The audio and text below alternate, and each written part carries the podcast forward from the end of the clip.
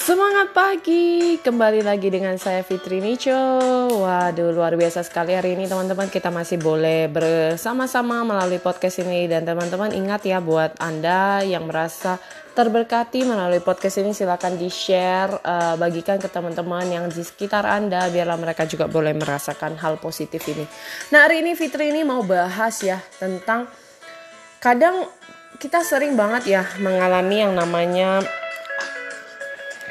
sesuatu yang udah kita persiapkan kita lakukan. Tapi kadang sering banget gagal. Kadang kita merasa kayak kemalasan itu mulai timbul. Kayak kita udah capek banget ya udah deh nggak usah lakuin lagi. Kayaknya saya merasa selalu ulang-ulang terus gagal aja.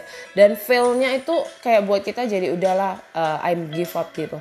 Tapi teman-teman itu juga yang pernah saya rasakan. Di saat saya memulai berani untuk start up sendiri, memulai untuk melangkah sendiri, memulai bisnis saya, kemudian memulai untuk bisa mementoring orang di situlah saya merasakan bahwa segala sesuatu yang di pikiran kita itu nggak segampang yang uh, terjadi gitu ya.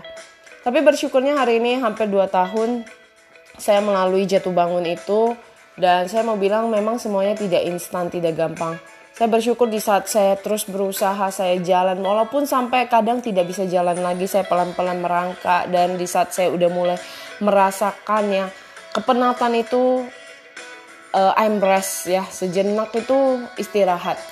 Dan yang saya belajar bahwa garis good ya, Tuhan itu baik bahwa di saat kita benar-benar merasakan segala sesuatu itu dan belajar untuk bagaimana berserah, Tuhan itu benar-benar kayak ada aja orang-orang yang dia titipkan untuk kita diperhadirkan di dalam kehidupan kita untuk bisa mensupport kita.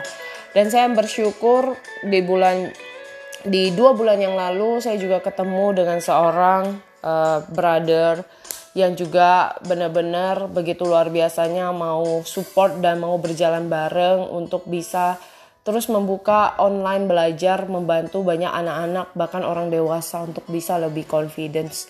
Hari ini buat teman-teman ah, saya bukan mau menceritakan betapa hebatnya di diri saya, tapi saya ingin mengatakan bagaimana perjuangan-perjuangan yang saya lalui yang tidak gampang itu tidak membuat semangat saya turun. Itulah pentingnya semangat motivasi dari diri kita.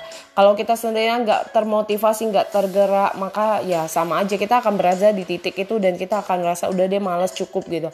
Tapi teruslah bergerak, berjuang di saat Anda jatuh, tidak langsung gampang nyerah aja. Cari tahu apa sih yang salah dengan diri saya.